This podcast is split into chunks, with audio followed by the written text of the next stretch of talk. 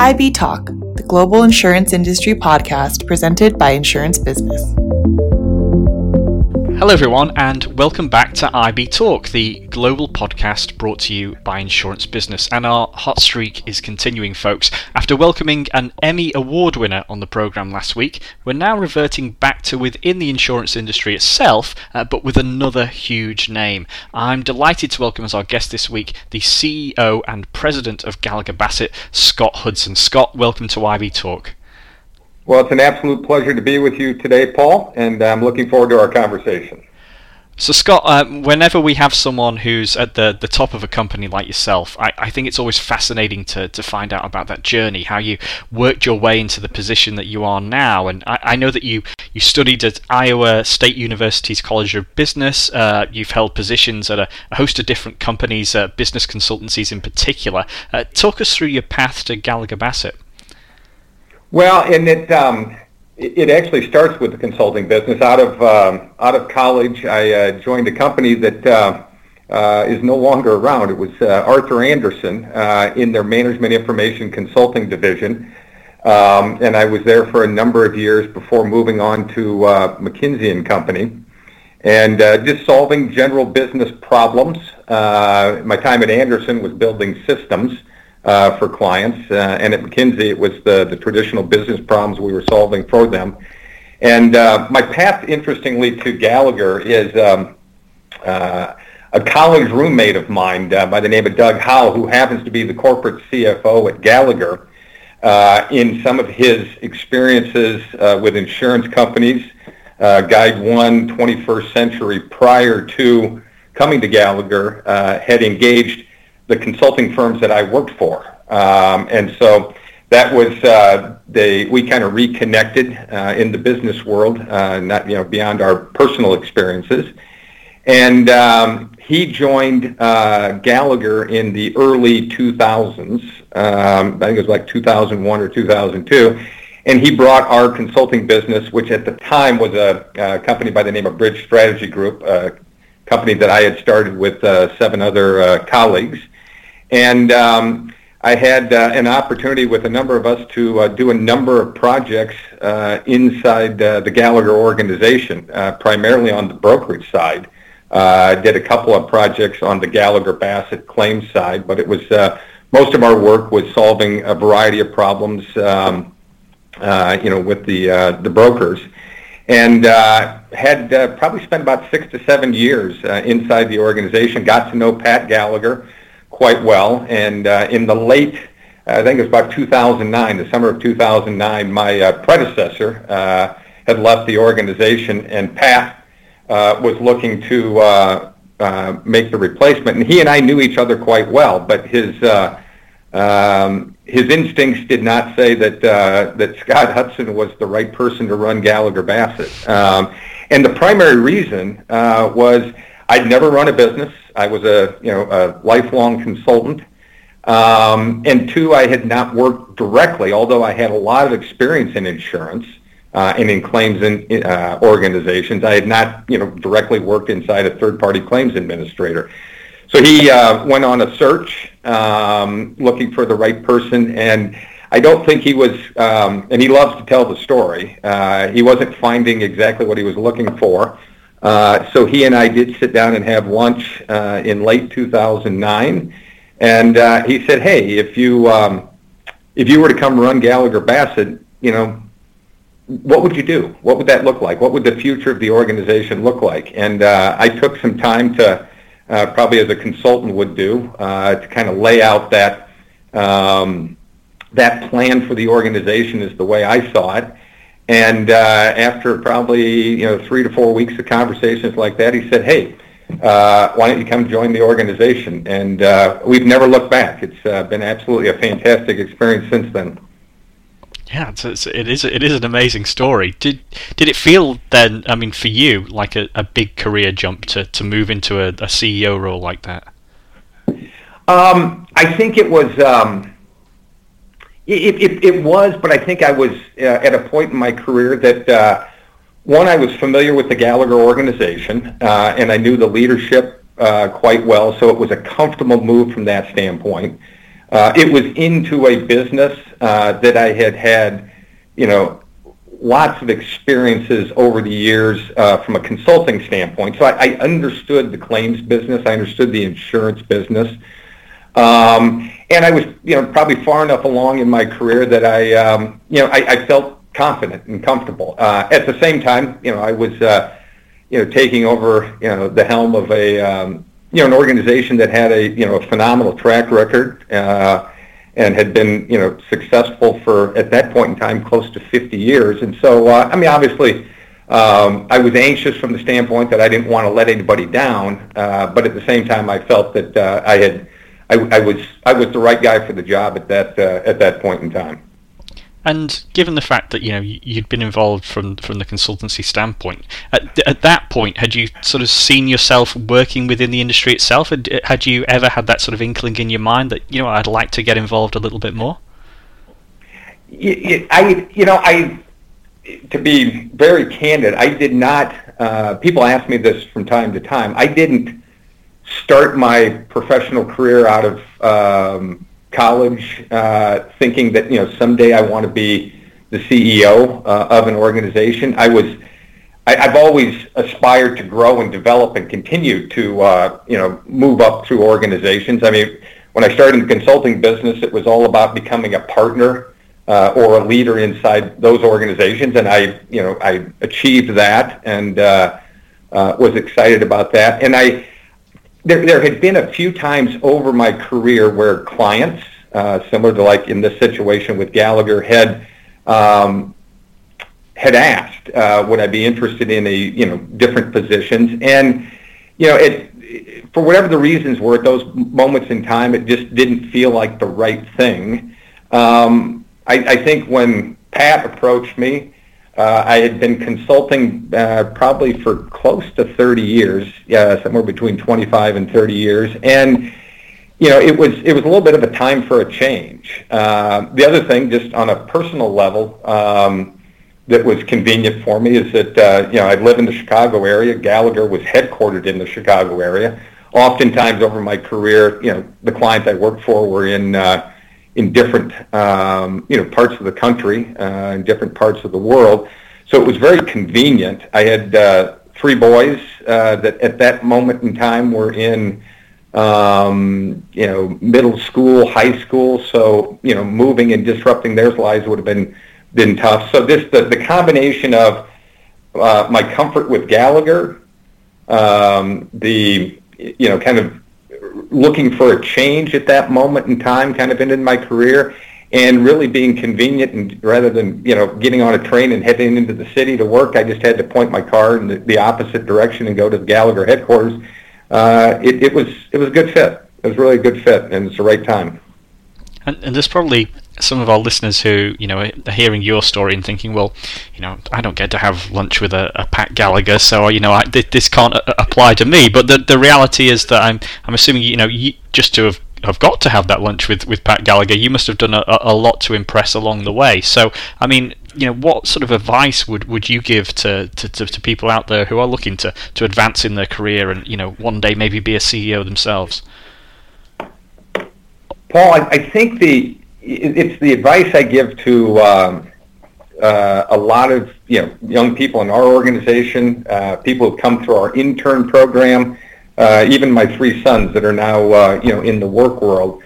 Um, number one is all opportunities are good opportunities. There's not a you know there, there's not you, you don't necessarily have to do this job or a specific job in order to to move forward in your career. But when you're given an opportunity in whatever company that may be, uh, in whatever role that may be, make the most of it.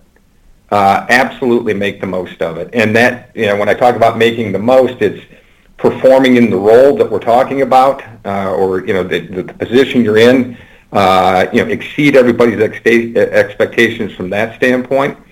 Uh, the second thing is um, uh, network uh, network endlessly. Uh, as I mentioned, you know, my connection to the Gallagher organization was uh, my college roommate, um, and I think it's you never know, uh, you know, over the course of a career, uh, who might be the person that will give you, um, you know, the opportunity, you know, later on down the road, uh, whether it's a new position, uh, you know, an opportunity into a new organization. And so I think, you know, making the most of every single opportunity, um, always challenging yourself, looking for new opportunities. Don't ever, you know, don't become complacent. Don't be content. You know, make yourself uncomfortable. Push yourself and then uh, you know make the most out of uh, you know every relationship and every connection that you possibly uh, have because you, you just never know who's going to be that person that's going to introduce you to somebody um, you know in the future that may uh, create a wonderful opportunity for you. And and now you've had over a decade in the role, so how do you keep it fresh and interesting? Well, that's actually relatively easy because the um, you know business is uh, the, the one thing I uh, you know, am reminded of every single day is, um, you know, it, it, it's changing. Uh, you know, you know whether it's our competitors are doing things that, uh, uh, you know, challenge us in some way, whether it's our clients, you know, are, you know, they're demanding more and more, you know, every single day. Uh, obviously, uh, you know, recent times here, um, n- nobody planned for the pandemic, and uh, and so, you know, in terms of keeping it interesting, I'm I'm a lifelong problem solver. You know, that uh, if, if there was one skill that I learned, you know, uh, and, and became, I think, you know, reasonably good at in the consulting business was solving problems. And there's just an endless number of problems. And it's not just, you know, in our case, it's not just core claims problems. There's people-related problems, people challenges. How do you develop and how do you grow people? Uh, how do you apply technology, you know, into our business. So it's, I, I find it, um, you know, in some respects, it's um, it's less about uh, keeping it fresh and interesting. It's uh, you know sorting through the you know the many many you know opportunities that we have in front of us and picking those that uh, you know we should focus our time and energy on. Uh, you know, to put our business in the best possible position. And you mentioned the pandemic there. Um, tell us about that from you know from the standpoint of, your company because I think you know we've we've heard quite a, a bit from, from brokers and insurers on this, but you know from, from the loss adjuster standpoint, I mean, how's it impacted business?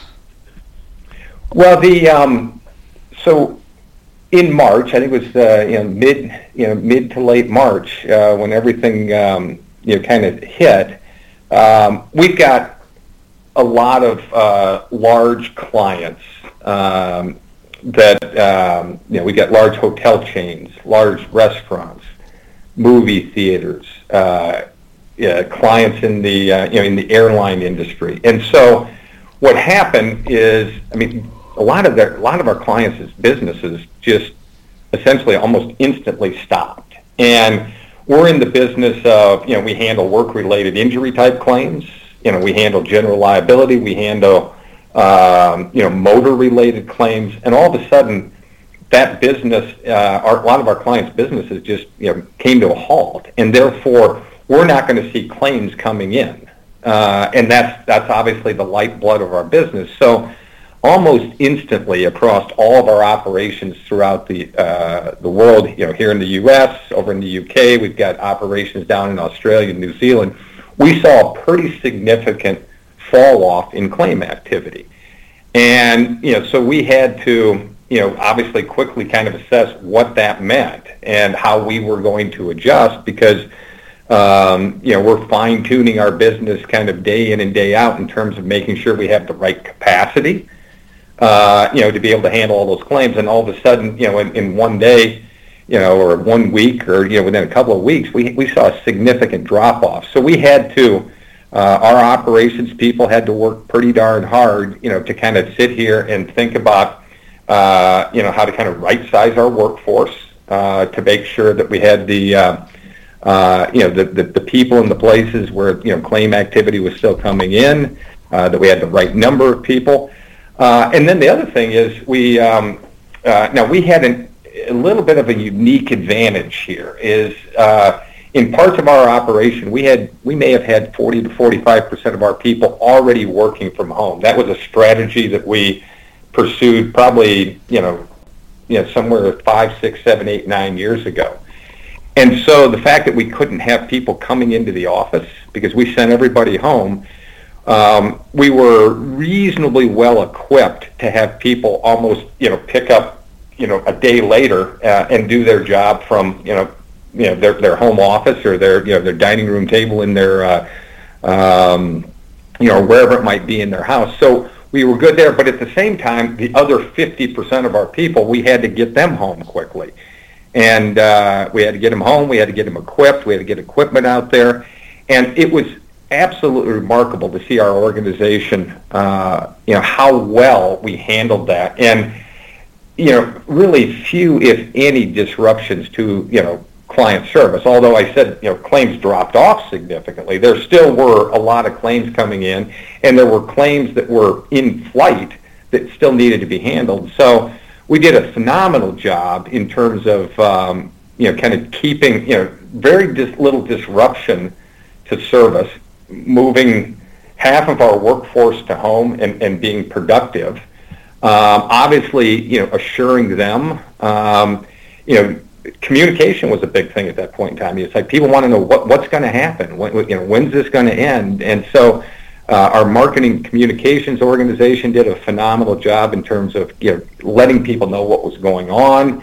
Um, and it was uh, it was really it was impressive. Um, and now what we're seeing, Paul, is the uh, the businesses, you know, as the economy uh, picks up in different parts of the world, uh, we are seeing increased activity, and things are we're a long way yet, I think, from what I would describe as back to where we were before this started. But uh, uh, you know, we're, we're, we're moving in that direction, um, and and uh, the, the team has done just a, a phenomenal job in terms of uh, you know keeping the organization together and keeping our clients uh, you know well served throughout all of this. It's good to hear somebody being positive because I think there's a, there's been a, a lot of negativity swirling as of late. But um, you know, before we r- record these podcasts, I, I obviously I, I, reach out to every speaker and I ask you know what topic they would like to speak about. And yours was you know a really fascinating one, Scott, because you said that the right investments deliver superior outcomes. Um, can you elaborate on what you mean by that? Well, it's funny, I, and I learned this years ago. Um, on a number of consulting projects that I worked on uh, for claim organizations inside insurance companies. And for there was a period of time, you know, back in the uh, probably 1970s, 1980s, where I, the, the, claims function was viewed largely as a cost center. Uh, it was like you know, spend as little as you possibly can, make it as efficient as you possibly can, uh, and that was the right way to think about it. And I think there was a shift in thinking, and I had the opportunity to be part of a lot of these efforts where rather than thinking of every dollar uh, of um, invested in the claims function, you know, whether it be people, um, technology, or whatever it is, as a pure cost that you want to try to limit or minimize, think of it rather as an investment in trying to manage the overall loss cost uh, which is far greater. You know, it's probably the loss cost is going to be you know five, six, seven times that of the um, uh, the loss ex- uh, the the you know the expense, uh, the loss adjusting expense, and so when you think of it that way, you know, it becomes far more strategic in terms of how you think about the claims organization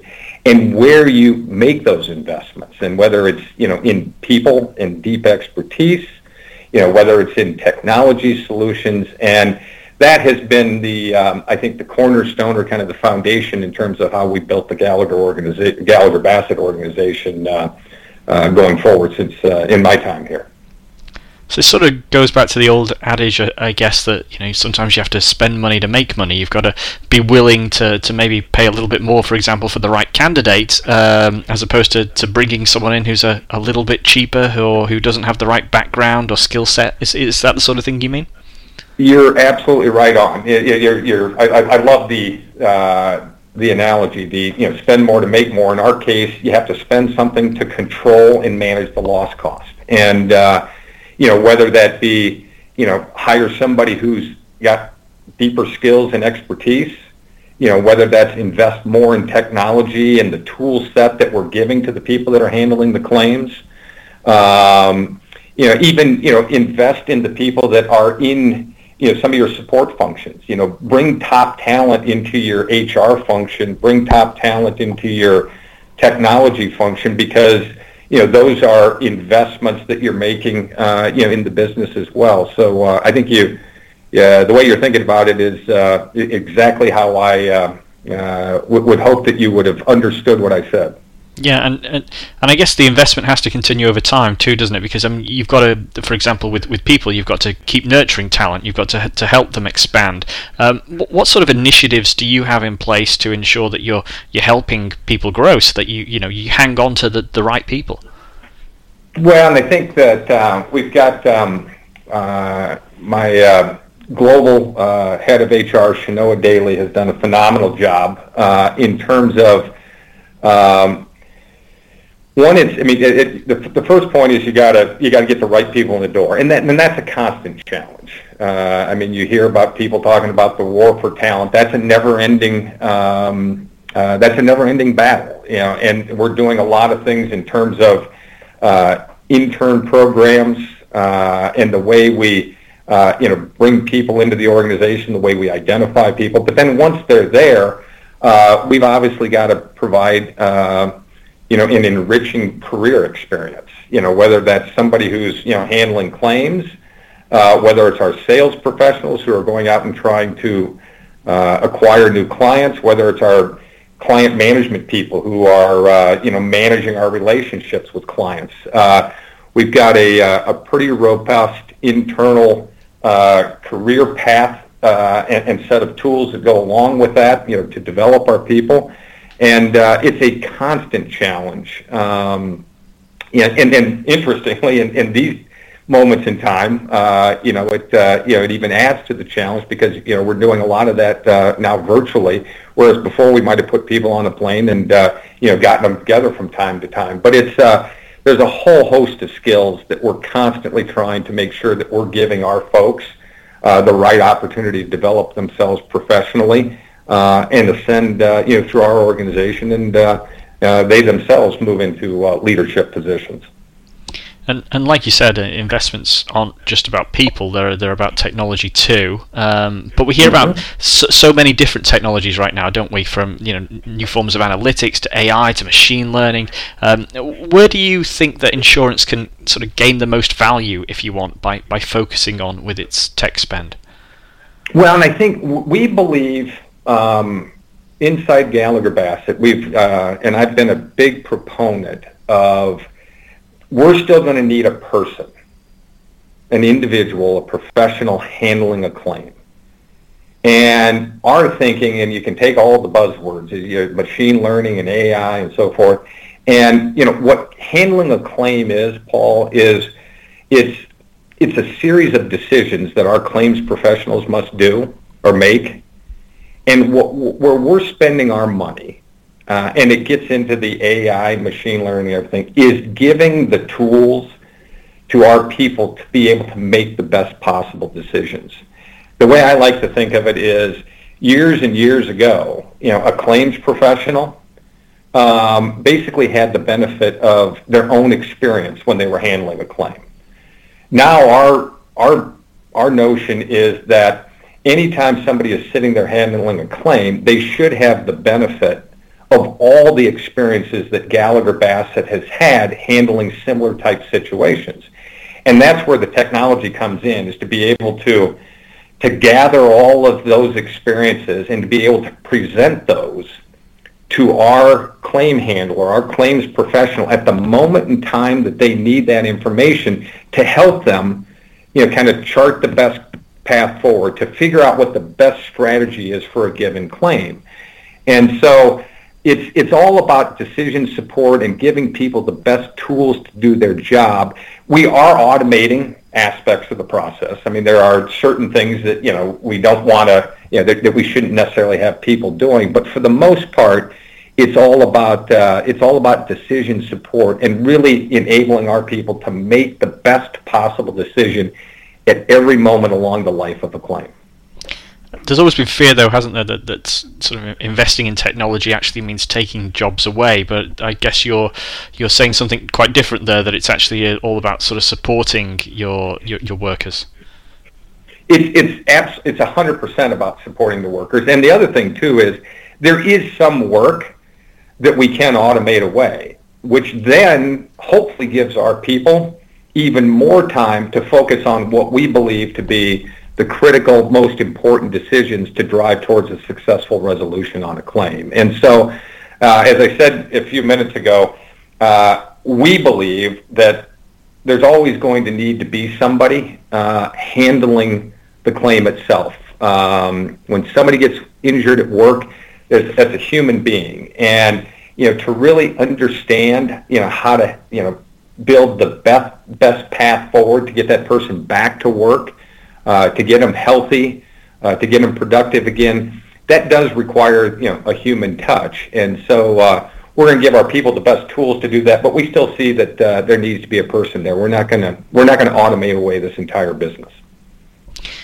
And before we wrap up, Scott, I, I want to veer a little off topic and, and just talk to you about making connections because obviously we, we, we referenced the pandemic earlier and everyone's using Teams and Zoom and so on now. Um, but making new connections when you can't get out there and you can't meet people face to face is, is tough, isn't it? Especially for, for a lot of our listeners who are insurance brokers and are, and are going having to go about their business in a, in a whole new way. So, you know, what, what's your approach? Well, I um, this is another one of these things like you know, the work from home thing. Um, the way that I'm uh, making connections uh, with our organization is six years ago. Uh, uh, at the encouragement of uh, Dave Gordon, our uh, chief marketing officer, I started a weekly. Um, I, I call it a. Some people call it a newsletter.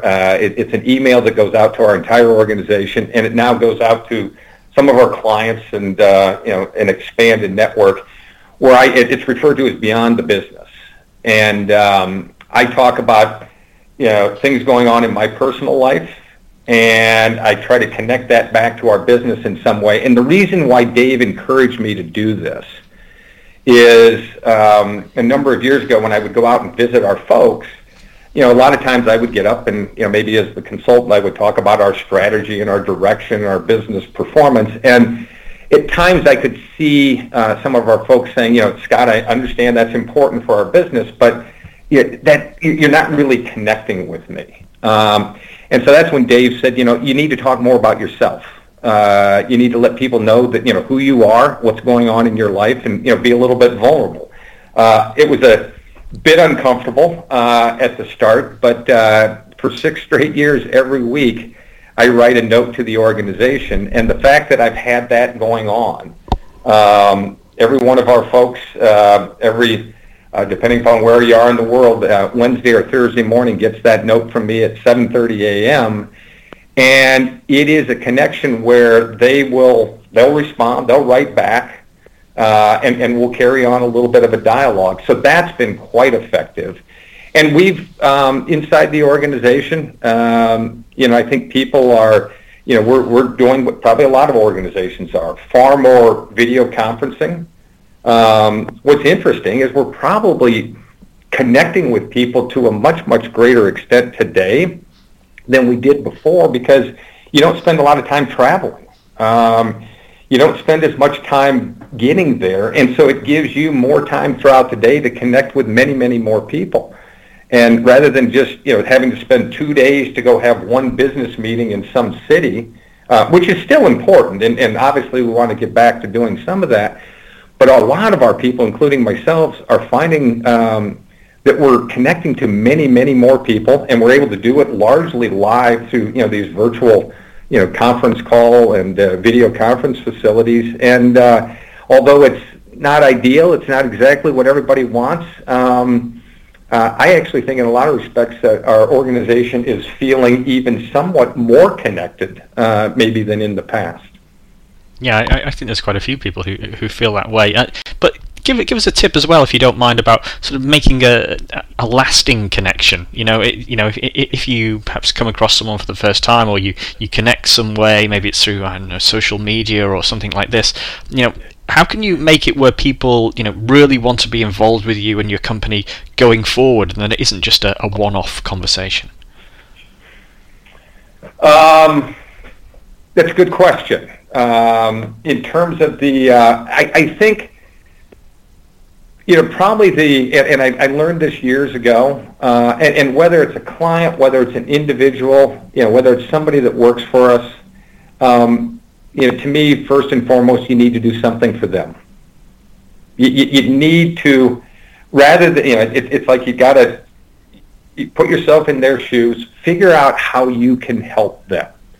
Uh, I, I in, in the consulting business, uh, I learned a, an old adage that, uh, you know, think of you know think of a prospect as a client before they become a client and treat them as though they're a client before they become a client and oh by the way if they happen to leave still think of them as a client and so you're always you know thinking about what can i be doing uh, that would be valuable to and, and as i said whether it's an individual whether it's one of our, you know, one of our employees inside Gallagher Bassett, whether it's a prospect, whether it's an existing client. And I think uh, there's just there's no substitute when you're when you're doing when when people feel that you care about them and that you take an interest uh, either in them personally or their business and you do something of value for them that will have a lasting impact uh, and a lasting effect and will be the